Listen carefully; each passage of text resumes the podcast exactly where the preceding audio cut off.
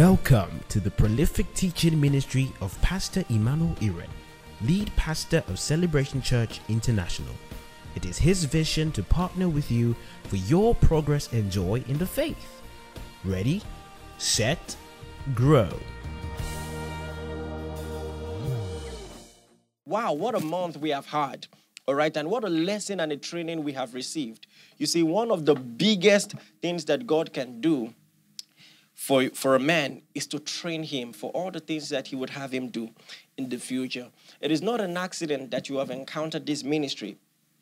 God must have something very special to achieve in and through your life for him to bring you the way of celebration church because to whom much is given much is expected and i want you to know today in case no one has told you or in case you have not realized much is being given to you all right and you must rise up as a responsible student and to to use and to appropriate all that you have been given the theme for today's teaching is snakes and ladders snakes and ladders and some of you who played board games growing up, and maybe you still do, know the game of snake and ladders, where you just roll the die, and according to what the dice read, you begin to progress in the game from zero to 100. All right? But it's not that straightforward. Yeah, in and of itself is competitive. I mean, depending on how large the numbers of the dice read. But it's not that straightforward the, the journey up there is crooked. So there are snakes and there are ladders.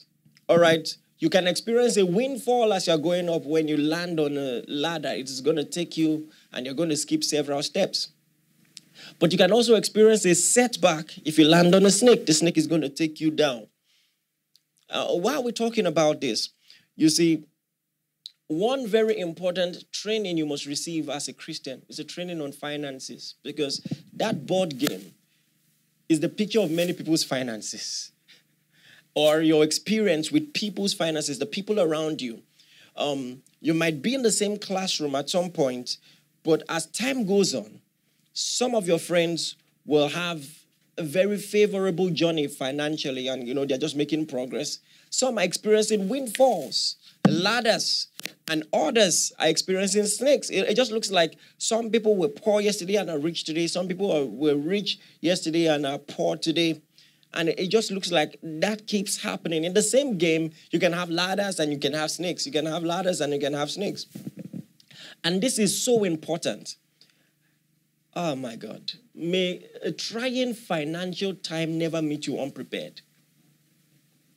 It's an important training. You know, some people even think that such a prayer is not Christian because they think that because they are Christians, it must be favorable all the times. But Paul said, I've learned to abound and to abase. He says, I'm instructed in all things to be content. Listen, you have to learn contentment. And you have to see how it can potentially affect your walk with God. And so the Bible tells us Jesus was talking, Matthew chapter 13, the parable of the sower, which was descriptive of the word of God planted in our hearts and the potential effect of the word in our hearts. The word doesn't have the same effect in everyone. It has to do with the preparedness of the receiver. All right? It says some fall on stony places, some fall among stones, some fall, you know, it says and the one that falls among thorns, this is what he described metaphorically. He says, There are those who have, who experience the deceitfulness of riches. So you're a child of God, you receive the word of God often, but then the trying times that you experience begin to choke the word. Listen, as vibrant as your walk with God may be, as wonderful as your spiritual experiences may be, it's wonderful that you attend a church like Celebration Church, but I'm speaking, some of you know what I'm saying. You can go through such a trying time financially, it's hard to pray, it's hard to concentrate. No wonder the Bible says in 3 John 2, it says, I wish above all things that you prosper and be in good health, even as your soul prospers. Because um, the apostles saw that as important as soul prosperity is, if you are not advancing in the other areas of life, it can be a distraction. So he's saying, as much as soul prosperity is important, I want you to experience progress in these aspects also. And so that's so important. You have to learn how to handle trying times. And that's what we mean by snakes and ladders. Handling mammon and rising in Babylon. The Bible tells us in Matthew 4, Jesus again talking, Jesus spoke a lot about money. I've told you this before. Jesus spoke more about money than he did about heaven and hell combined. And it's not because he was materialistic, it's because money has a lot to do with the health of your soul. In Matthew 6 24, you know what he says? He says, No man can serve two masters. Either you hate one and love the other, or else you be loyal to one and despise the other. You cannot serve God and mammon.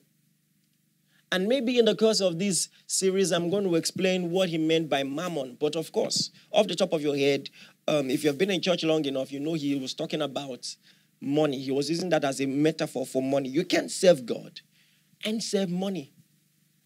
And so, as a child of God, you must be trained when it comes to serving God, even when things are difficult, things are rough, things are tough. A lot of people, um, the, the impression they've been given of Christianity only permits them, all right, to serve God when things are merry because they expect that things ought to be merry all the time. After all, they believe in God. And well, that's wonderful. But it's not enough because listen, Paul says, What can separate me from the love of God? So, your faith in God must be structured in such a way that even if you expect great things to happen on account of your faith, great things are not the basis for your faith. So, even in tribulation or distress, you remain steadfast, all right? You stagger not at the promises of God. And this is such an important training. Now to the anchor text for the day. Second Timothy chapter 3 from verse 1. You know, I'm going to actually do a brief commentary, but the commentary on this will take me to other texts from time to time. So just follow closely. Verse 1 is very instructive. It says, This know also. Second Timothy 3 1. This know also that in the last days perilous times shall come perilous times shall come. Listen, this is a prophetic verse. This is insight into the future. Let me tell you something interesting. Discernment is a gift of the Spirit, quite all right, but it is also the advantage of the studios. And this is what I mean by that. What do I mean when I say discernment is a gift of the Spirit, but is also the advantage of the studios? I'm telling you categorically that you wouldn't always need a word of knowledge to understand the last days. You won't always need a word of knowledge. Because a lot of things that will happen in the last days have already been foretold in the scripture. And if you will be studious, you will know accurately what is going to happen in the last times as though you received the word of knowledge or you knew by prophecy. For instance, speaking of Daniel, in Daniel chapter 9, verse 2, Daniel, which is um, who have anchor character for these months. Daniel chapter 9, verse 2. It says, In the first year of his reign, I, Daniel, understood by books. Now, this is so prophetic also. He says, I understood not by prophesying as great as that is, not by word of knowledge as awesome as that is. I understood by books. I understood by books the number of years specified by the word of the Lord through Jeremiah the prophet that he will accomplish 70 years in the desolation of Jerusalem. So, background of the story Jews were held captive in Babylon. And according to prophecy, the captivity was to last just 70 years. So, how do you know when it's a new prophetic season? When it is time to move on from where you are? When suddenly there is going to be a turnaround. Yes, you might expect someone to hold the mic and prophesy over your life. And as powerful as that is, that has its place. Daniel understood by books. So, by books, a man of God in the past had already prophesied by the name Jeremiah that because um, of the wrong things that Israel had done, Babylon was going to take them captive, but the captivity was going to last just 70 years. In Jeremiah chapter 25, verse 11 and 12, Jeremiah 25, 11 verse 12 and 12, it says, And this whole land shall be a desolation. Jeremiah stood in the land and prophesied. This whole land shall be a desolation and an astonishment. And these nations shall serve the king of Babylon 70 years. Very specific. And it shall come to pass that when 70 years are accomplished, that I'll punish the king of Babylon and that nation, said the Lord, for their iniquity. Jeremiah 29, verse 10 as well. Jeremiah 29 and verse 10.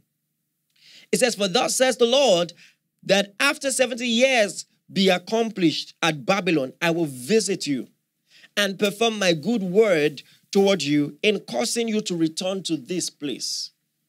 Yes, they might have taken you exile, but I will bring you back to this place. That was the prophecy. And so Daniel, just by reading, understood. And that's what I want you to do today, just by reading. Understand the times that we're living in. Because, like I told you, Daniel was in Babylon, you are in Babylon. Babylon is a spiritual system, every spiritual system that seeks to suppress your knowledge of God. So, I told you uh, in Bible history, Babylon is both in our past and in our future. So, the Bible tells us in Revelation 13, Babylon appears again.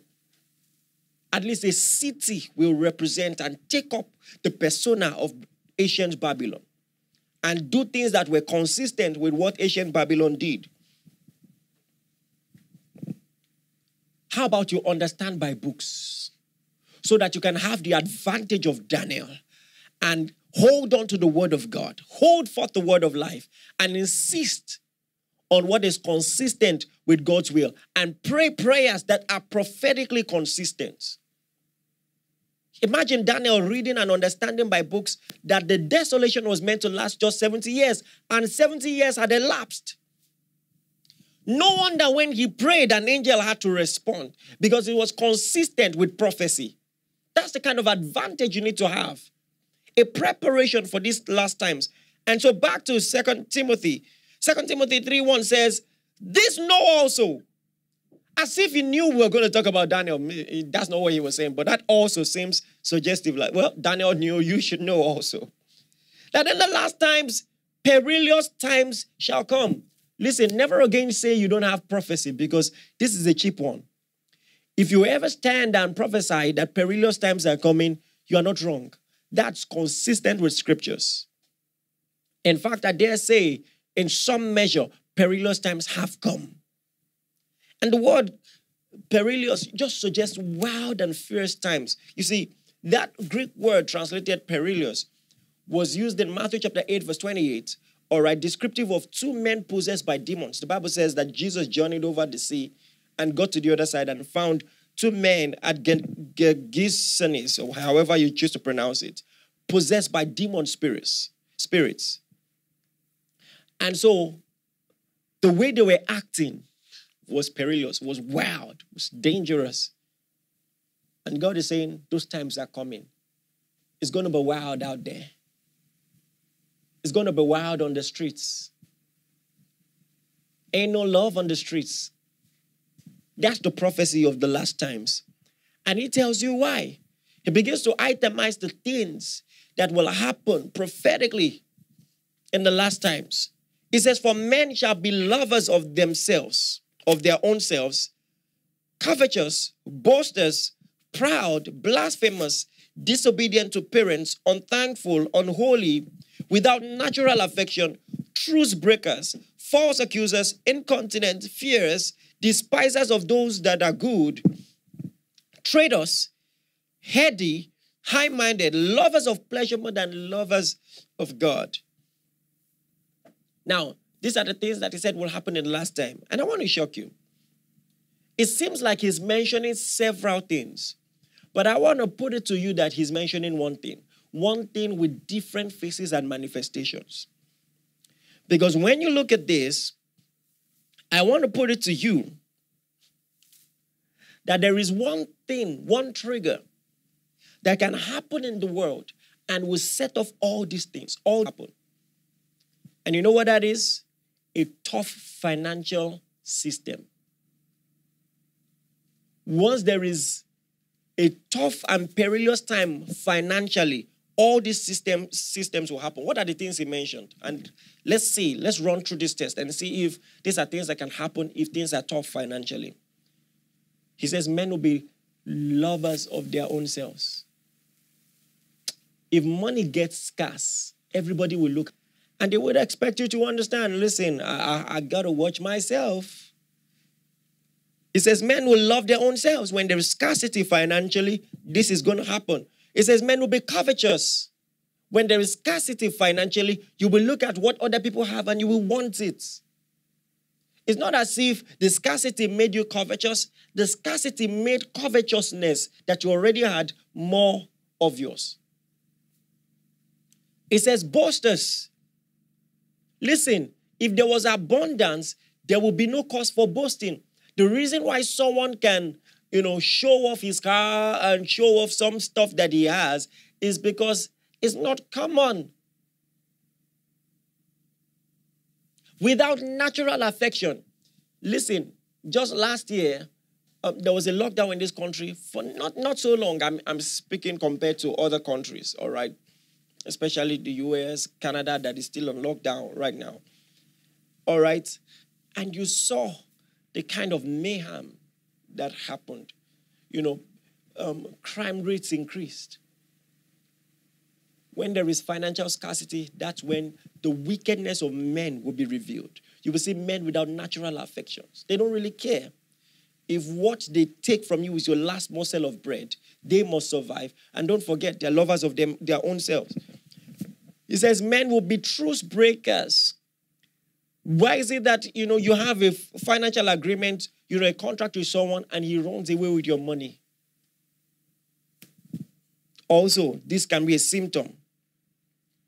So all these things, like beads connected by one common, one trigger that can set off all these alarms is a tough financial system. And listen, you have an advantage in God. He tells you ahead of time that this will be the signs of the end time.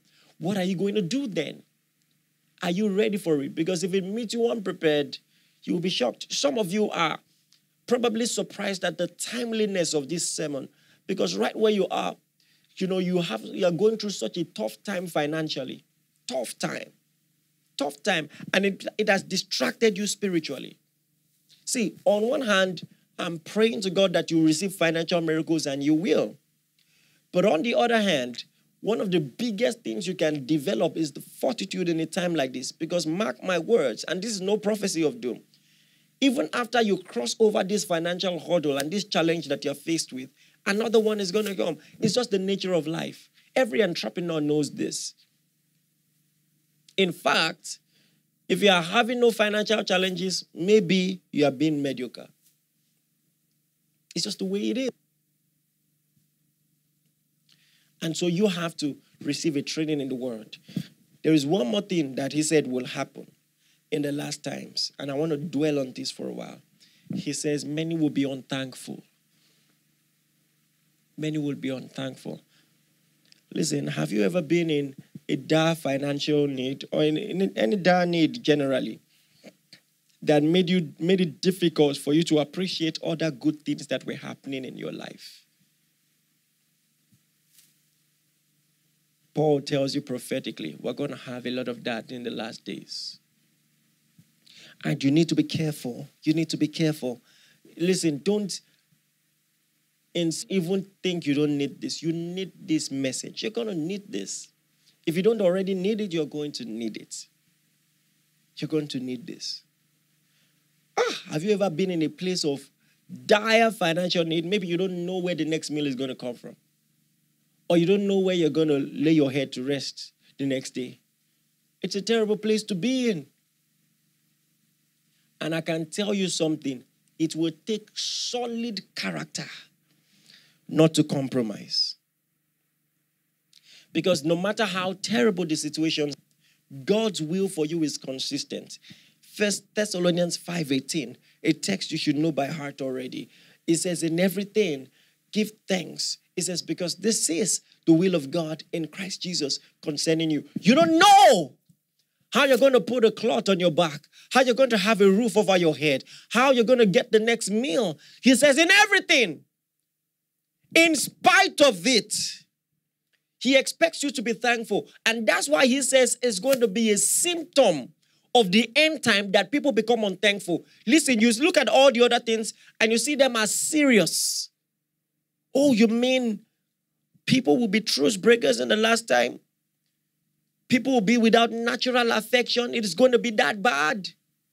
And then in the midst, he throws in unthankfulness. Many of you don't realize how serious it is to be unthankful.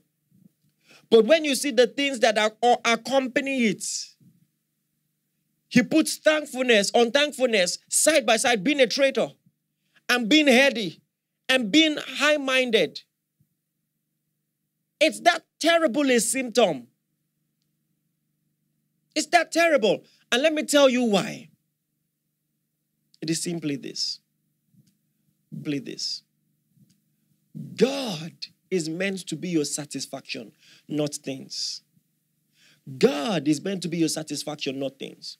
So, no matter how legitimate your needs are, if when you have scarcity, you are faced with scarcity, your focus shifts from God, it is actually symptomatic of the fact that your focus was never truly on God. I know it's easier said than done, but that's the that's what the Bible clearly says. God is meant to be your satisfaction. And if when you're faced with scarcity, your focus shifts from God, it is because your focus was never truly on God. David said in Psalm chapter 36, verse 7, Psalm 36, verse 7, it says, How excellent is your loving kindness, O God. Therefore, the children of men shall put their trust under the shadow of your wings, not in money, not in that job that you lost and you want to lose your mind now. And you are on suicide watch. It's like people are watching you because you're suicidal. What is wrong with you? He says, Put your trust under the shadow of his wings. He says, They shall be abundantly satisfied with the fatness in your house. And you shall make them drink of the rivers of your pleasure. You need to realize your purse was never meant to satisfy you. It was never meant to. David said, In you, O God, is the fountain of life. In your light, we have seen light. So powerful. Psalm 36 from verse 7 to 9. In you, O God. Listen, I'm giving you ly- lyrics for your turbulent times, things to pray, things to sing. In you, O God. It's a fountain of life. As you are praying for the situations to change, so that you can sing, You Made a Way when my back was against the wall. That's wonderful. It's a great song. And every other song like it. Nothing wrong with it at, at all. But you see, in the midst of that trying time, learn to still see God as your satisfaction. In you, oh God, is a fountain of life. Yes, I want situations to change. But in you, oh God, is a fountain of life. Psalm chapter 63 from verse 4. Psalm chapter 63 from verse 4 to 6. David said, Thus I will bless thee while I, while I live. I will lift up my hands in thy name. My soul shall be satisfied as with marrow and fatness, and my mouth shall praise thee with joyful lips. I will remember thee upon my bed and meditate on thee in, in the night watches. You will still be my meditation. Listen, do you know how hard this, this is when there is scarcity? You can, things can be so scarce and things can get so bad. All you think about is money. It's all you pray about, it's all you think about. And God is telling you that space in your mind, I deserve it. I understand that the needs are legitimate, but fix your focus on me. This is why he said you can't serve God and serve mammon because mammon can take over your mind, take over your life. That's all you live for. That's the totality of your life. In, in your epitaph at your grave, you know what they should write probably is he was pursuing money. That's the totality of your life. You need to be weary of that. So, there are two important biblical perspectives when it comes to money. Number one, God is my satisfaction. God is my satisfaction. That must be number one. And number two, I can trust him. It's that simple. I can trust him. You know, so that's why Jesus said, Which of you by warring can add a cubit to your stature? He said, Trust God. He says, The lilies of the field, they neither sow nor reap. He says, Yet Solomon in all his glory did not dress as beautifully as them. He says, You are worth more than many lilies. He says, The sparrow, they never sow nor reap. He says, Yet they don't go hungry. You are worth more than many sparrows. So listen, even though biologically you can explain how the sparrows eat, because there seems to be a system, but theologically you must recognize that that system was put in place by God. And so the sparrows are existing because of the faithfulness of God. Imagine you had that perspective that even when you jammed someone on the road, you just seemingly accidentally found that old friend and he had a gift for you. That was God's providence at work. If it, if it works for the birds that way, that's what happens to you. That someone just, you know, chose to send you money impromptu. You were not even expecting it. That was God at work. If he sees God at work in the sparrows, even if they don't pray, you must see God at work in your own life as well.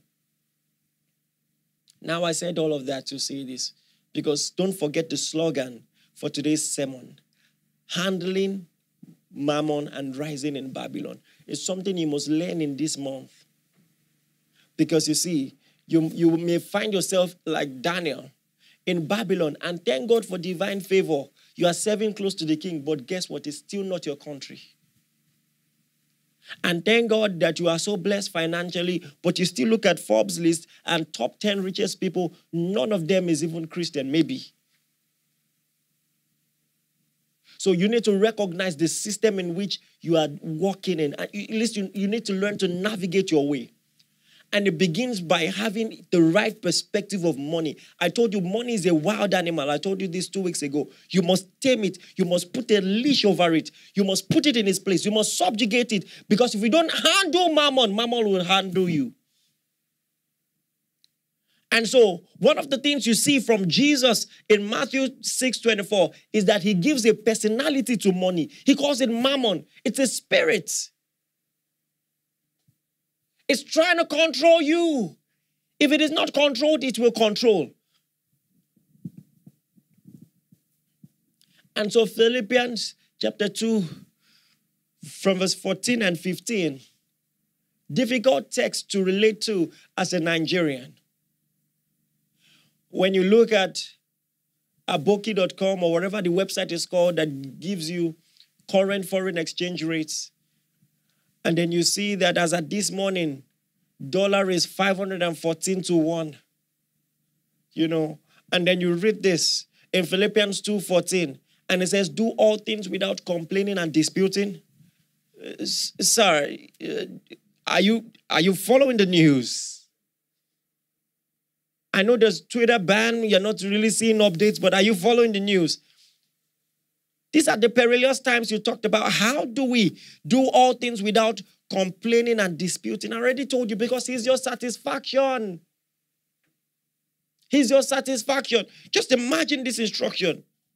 And He tells you why you should do all things without complaining and disputing. He tells you why in the next verse. He says that you may become blameless and harmless, children of God without fault in the midst of a crooked and perverse generation amongst whom you shine as light. He says your refusal to complain and to murmur is your difference. Ah, yeah, yeah, yeah, yeah, yeah. That's your difference. When you refuse to murmur, when everyone is murmuring, he says that's divine uniqueness. Let me tell you this. Sometimes you prove by what you do or by the difficulty of what you do that you have the Spirit of God. Let me take that again. Sometimes you prove by the difficulty of what you do, by the difficulty of what you produce, that you have the Spirit of God. When you do what is not naturally easy, to put things in point, case in point, you know, Jesus said, if you love them that love you, you're not different from the heathen. Everybody loves them that love them. Everybody loves those who love them. He says, but when you can love your enemies and pray for them who despitefully use you. Ah, he says, You will be like your father who causes his rain to fall both on the just and on the unjust. So now, in this situation, as it pertains to contentment, if you only would not murmur when you, are, you have abundance, how are you different from the world then? He says, Do all things without disputing or murmuring. He says, In that way, in a crooked, perverse generation, you will shine as lights. So people see you, they know all right, that even though um, you're not where you want to be, you're not where you used to be, yeah, you're thankful for everything that's happening, but they still see some challenges in your life. Yet there's still a smile on your face, a dance on your feet. You see, you are still whole, you are still steadfast in your faith, you're still consistent in your values. You've not allowed it to affect your character in any way. They can tell that there is something different and divine about you. Listen to me, some of you, you are, I mean, maybe your hand is literally on your head, like, God, how did you know I needed this word so much? This is a prophetic word to you. I know you are going through a tough time. He says, Do all things without disputing or murmuring, so that you shine as light in a crooked and perverse generation. You can't be like everyone. You can't murmur like any, anyone. You can't complain like everyone. And now every of your status is about Japa, you know, explaining. You've, you've not settled down to ask God what his will for your life is. Have you don't you know who God is? You can dig wells in the desert. You can plant a garden in the wilderness. That's the God of Isaac that I'm talking about. You don't know who you're talking, talking about. Who is God to you? Learn to trust Him. Learn. You know, this text is even more powerful when you read from verse 12. Verse 12 is very popular, you know, it's a popular flow of thought, but maybe you didn't see it. You've not learned to read it in context and see where it's leading to. You know what verse 12 says? Philippians 2. It says, Wherefore, my beloved, as you have always obeyed, not as in my presence only, but now much more in my absence, it says, Walk out your salvation with fear and trembling. It says that salvation that you have received freely, let there be an outworking. Salvation is a miracle that happened inside. Let it show on the outside. And he tells you how. He says, For it is God that works in you to will and to do of his good pleasure. And I know you use this text for many things, but he's also talking about maintaining character in a time of difficulty, especially financial difficulty. So when he says, do all things without murmuring and complaining, he's not asking you to do what you cannot do. He said, it's God. God is working in you to will and to do of his good pleasure. Maybe you even reluctantly tuned into this sermon because you're going through such a tough time. But I'm telling you, by the Holy Spirit that dwells in you, you can still be steadfast and consistent, unmoved, unperturbed. It is God who works in me to will and to do of his good pleasure. I decree and declare, I confess right now that God is at work in me to will and to do of his good pleasure. So therefore, I do all things without murmuring, I do all things without complaining because I trust him. What a perspective. And that's the same perspective that guides you when it comes to generosity. It's the same perspective. Let me tell you something. You cannot be perpetually generous except you are perpetually content. There is no way around it. I wish I had time to get into the etymology of this, but you see, you have to realize that the fact that you are not selfish does not mean you are generous. There are two different things. The fact that you are not selfish does not mean you are generous. You see, the average man will give a lot of money if he has a lot of money. If it doesn't cost you anything. Have you ever given something that meant a lot to someone else but didn't mean much to you? Maybe there's that beggar, you know, that was up and about you, you know, uh, around you when you were on the streets, begging for money like his life depended on it. And you gave him one dollar, or you give him 200 naira, you were feeling generous, give him 500 naira, and he's so excited. And maybe at that time it didn't mean much to you. You know what David said? He says, I won't give to God what doesn't cost me anything. Listen, the test of generosity is the cost that you had to bear. It must cost you something.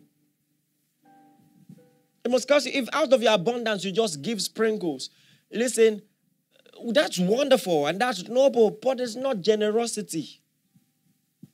And I just want to let you know this until you understand contentment, you cannot truly be generous.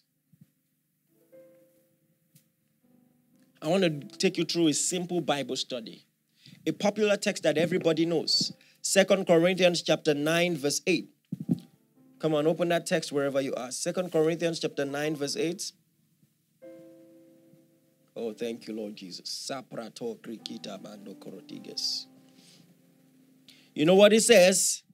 It says, and God is able to make all grace abound towards you, that you always having all sufficiency in all things may abound to every good work. Yeah, I know you know the text and you have confessed it. Oh, I will always have all sufficiency in all things. You know, God has made all grace abound towards me. That me, oh, I always having all sufficiency in all things may abound. And you know what you think this text means? Is that you will have so much money that you will, you will never stop giving. That's what you think it means. But let me shock you. The Greek word translated sufficiency is autarkeia. Autarkeia. And autarkeia is spelled A U R T A K E I A. I'll spell it again A U R T A K E I A. Autarkeia does not mean abundance. Autarkeia means contentment. See, let me tell you something. First and foremost, background of the story. In Second Corinthians chapter 8 from verse 1 and 2, which is just the chapter before the chapter I read, Paul says this, he says, Moreover, brethren, we do you to wit of the grace of God bestowed on the churches of Macedonia, how that in great trial of affliction, the abundance of their joy and their deep poverty abounded unto the riches of their liberality. Now, he says, I want you to know of the grace of God, which was on the church of Macedonia. And he wasn't talking about the grace for preaching or the grace for healing the sick. He says, This is the grace he talked about in verse 2. He says, Despite the fact that they were deeply poor, they became even more generous. Now that's grace. That's what I was trying to tell you. That you have plenty money and so you increase your giving. That's not that's wonderful, but it's not generosity. All right. But these people, despite the number of legitimate reasons they had not to be generous, they gave still. And Paul called it grace. And it's the same context when it comes to Second Corinthians 9 8, and it says, God is able to make all grace. He's talking about generosity that comes from contentment. All grace abound towards you. And he says, so that you always having all autarkeia in all things may abound in every good work. You know, that Greek word was used only twice in the New Testament. You know where else it was used? In First Timothy chapter 6, verse 6. Oh, you need to see that text yourself. First Timothy chapter 6, verse 6. Do you know what it says? It says, Now godliness with autarkeia, godliness with contentment, godliness with autarkeia is great gain. So that word actually means contentment, not abundance, but contentment. And listen, it is beautiful that they even translated it sufficiency. because when you're content, you will always be sufficient. That's the idea. He says, so God is able to make all generosity abound towards you. This is how you will always be generous by being content, always. This is the only way you can truly be generous at any time T in your life. So listen, you'll have to learn to start where you are. Some of you have been saying in your heart, Oh God, if you will give me money, the things I will do for the body of Christ. Oh, if you will give me money, resources, God, you know my heart. It's, listen, you're right. God knows your heart. And let me tell you categorically, He says, He that is faithful in little is faithful in much. So listen, what you are doing right now is what you would do if you had money. if you are not generous now, you will not be. Ge- listen, abundance does not confer generosity. You have to understand this. It does not. Abundance does not confer gener- there is nothing miraculous about abundance that suddenly makes you generous. It does not bestow generosity. So he says, He that is faithful in little is faithful in much. what you are doing now is what you would do if you had 10 times more or 100 times more. So God doesn't have to wait to see, He's seeing already. And let me tell you something very important. Isn't it blasphemous, quote unquote, from a social cultural standpoint, that Paul did not rebuke the church at Macedonia for giving even though they were poor? He didn't rebuke them. Instead, he used them as an example to teach the church at Corinth. Isn't it abominable from a social cultural standpoint that Jesus stood to observe people's generosity and a widow came and dropped her widow's mite and he didn't protest and say, No, why will a poor person give? He allowed it.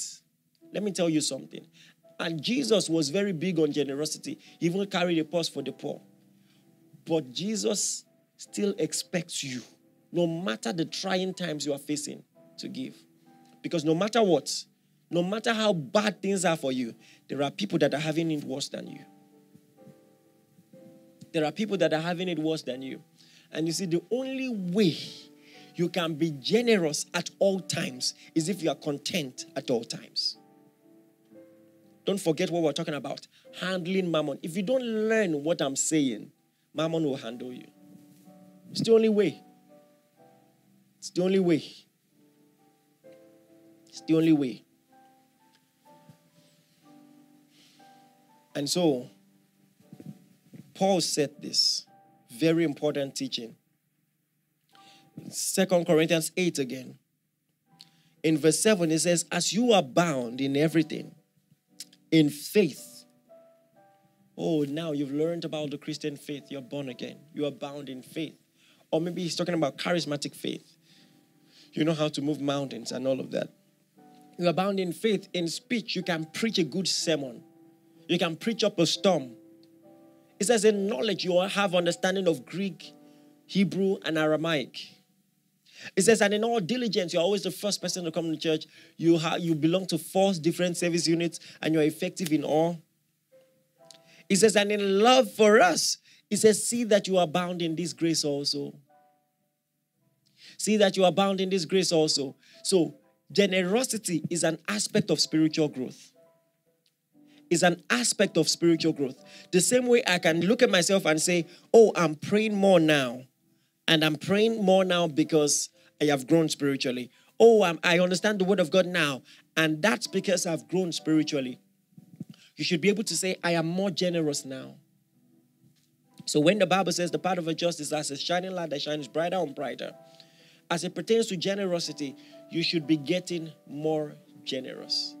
Because God as you continue to fellowship with Him, should be helping you conquer selfishness. You will have to see life from a lens, all right, that is that helps you see beyond yourself and see others besides yourself and see what God is doing in your day.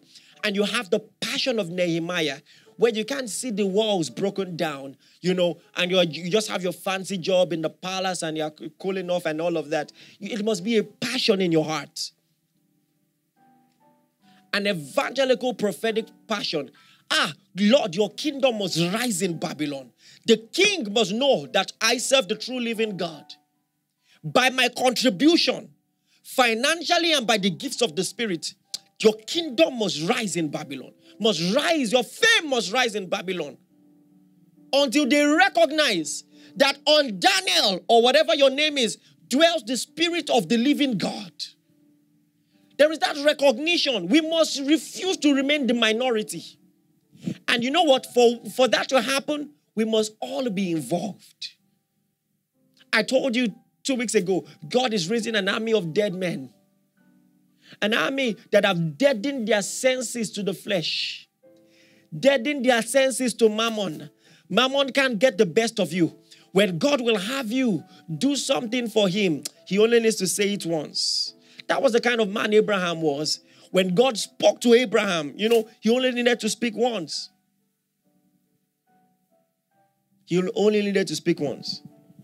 And listen, in the body of Christ, we must pick our battles. Pick our battles.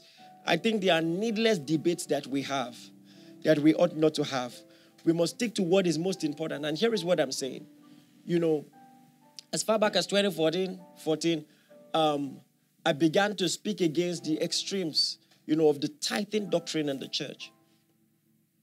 And I tell the truth before God and in all humility, I didn't know a single Nigerian at the time, a Nigerian preacher, who was preaching the same thing. And well, it put us in a lot of trouble because, I mean, it was relatively new at the time. I mean, I remember someone invited his sister to church, and I preached and I said, If you don't tithe, no devourer will devour you. You know, and she looked at her brother and said, I will never come to your church again. By the way, she has come many times after that. It's hard to replace celebration church. I'm just saying. Anyway, but uh, but at that time, that was how shocked she was. She thought it was blasphemy, you know, and I thought it was hilarious. Like, how is it bad news to you that God loves you so much? He doesn't need you to meet any requirement to keep blessing you. Are you that desperate to be devoured? I mean, I told you you won't be devoured and you're angry, you know, and that's just how terrible extreme teachings are. You know, many people have taught that tithing is a compulsory ordinance in the church. No, it's not. No, it's not. Some have even said um, non tithers will go to hell. Mm-mm. Tithing is not the power of God unto salvation to those who believe. The gospel is. Some have said, like I already established, that the devourer will devour you if you don't tithe. No, that's not true. You cannot have a grace perspective when it comes to salvation and have a works perspective when it comes to money. But I want to say this to you.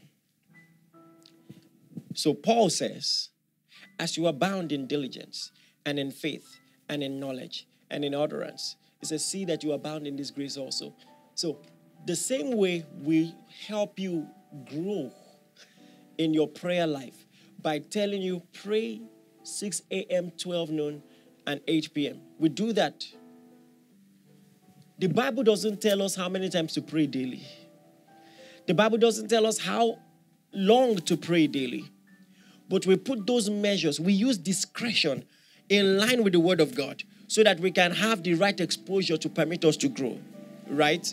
So, as a Bible teacher, we're supposed to give you, all right, parameters to help you grow in line with the Word of God. And no one has ever complained, why must we go to church on Sunday? You know, only few people. Uh, it's a silly argument. You know, the Bible doesn't say we must go to church on Sunday, but we chose Sunday. We chose particular days of the week. Because the Bible says fundamentally not to forsake the gathering of ourselves together. So we have a yardstick for prayer. You know, just not really a yardstick, a requirement to meet, but just to help people grow in their prayer life. We have corporate times of prayer we have corporate times of Bible study. You know what else we must do concerning generosity? You can't train people in generosity by asking them to, you know, leaving it to them. There has to be some measure, even if it is still a free will gift, to guide people. You know what Paul says? He says, Everyone as he proposed in his heart, so let him give. not out of necessity, for God loves a cheerful giver. But I want to tell you something. Everybody keeps asking in the tithing debate, is it an ordinance? But my question for you is this. So what if it's not? Do you know what it would mean if you were giving financially every month, then you heard that you know there is no ordinance, no such ordinance, and then you stopped? You know, so someone who loves Jesus and belongs to a church that is actually preaching the gospel, using these resources effectively to reach more people, will recognize that he's part of an army. And on account of my generosity, many people are being reached for the gospel. Oh, it's the least I can do. I mean, if people under the law were, you know, were obliged to give a tenth, then we dare say that the least of us should give a tenth. The least of us should give a tenth. You know, people don't really talk about this because they like to dismiss this easily. When people tell you that the first person to give a tithe gave the tithe before the law, they quickly say, Oh, yes, but he gave it just once. You know why he gave it just once? Because he only saw a priest once. He only saw a priest once. One thing to learn from Abraham is he never saw a man of God without giving. Never. He never. He will run after strangers, compel them to stop by to eat something or to stay some, you know. And that's one of the many ways that he was so blessed. And so when you come to Galatians 6, the Bible tells you, let he that is taught communicate with him that teaches in all good things. You know, so we can have that culture. Even if Abraham did it once in a while, it was because of the times he lived in. And yes, Jesus is our high priest, but then we have pastors who continue with us, and the Bible does categorically tell us, all right, let he that is taught communicate. So fundamentally, you still see that same principle preserved. And so I made up my mind years ago. I will cheerfully and not out of necessity give a tenth. Here is the trick of the devil. If you say, Have you noticed? If you just say, eh, I will give as it comes to mind, you, you will not, you'll be surprised. You cannot grow in generosity that way. There has to be some standard. And that's why, um, besides the legal requirement of tithing, you have to see the brilliance of it. Because if you put a levy, you say everybody give 50,000. 50,000 is too small for some people and it's too much for some, for others. But if you say everybody give a tenth, we can all give at the same level. I mean, it, has to be the percentage um, perspective that made Jesus say that the widow gave more than every other person. Because generosity is measured by what you have left. So the percentage idea is brilliant. So in Celebration Church, we give cheerfully, generously, not out of necessity. And like I would often say, in Celebration Church, it is very easy to see where the money is going. Very easy. Very easy. You know, and, you know, I'm just itching. You know, sometimes I just, uh, you know, I'm just excited by what more we can do.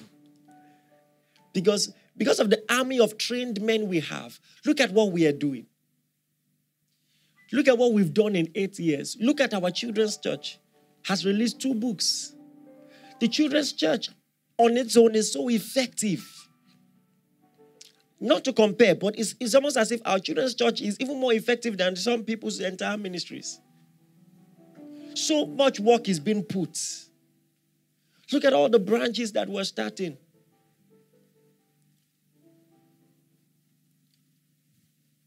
And so, like Paul, I want to appreciate every one of you whose heart the Lord has stirred, you know, to be a part of this work. It is on your account that we've been able to do all that we're doing. God bless you. Thank you. You see, we learned from Paul that you can appreciate people. Paul appreciated people. Paul literally, categorically mentioned names. All right? Paul appreciated the church at Macedonia, like I just read to you. Paul appreciated the church at Philippi, Philippians 4 15. Paul spoke very highly of Epaphroditus, all right, and his generosity. Let me just give you a, a list of ministry partners that Paul appreciated. Paul was known for that. Paul appreciated Barnabas, Epaphroditus, Gaius, Jason, John Mark, Luke, Onesimus, Silas, Sosthenes, not all of these partnered financially, but I just wanted, want you to see how particular Paul was about mentioning names. Trophimus, Timothy, Titus, Ananias, Demetrius, Erastus, Lydia, Gamaliel, Priscilla, and Aquila.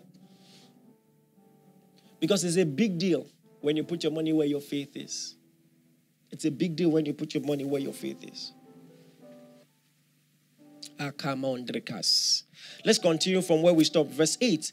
It says, And God is able to make all grace abound towards you, that you always having all sufficiency in all things may abound in every good work.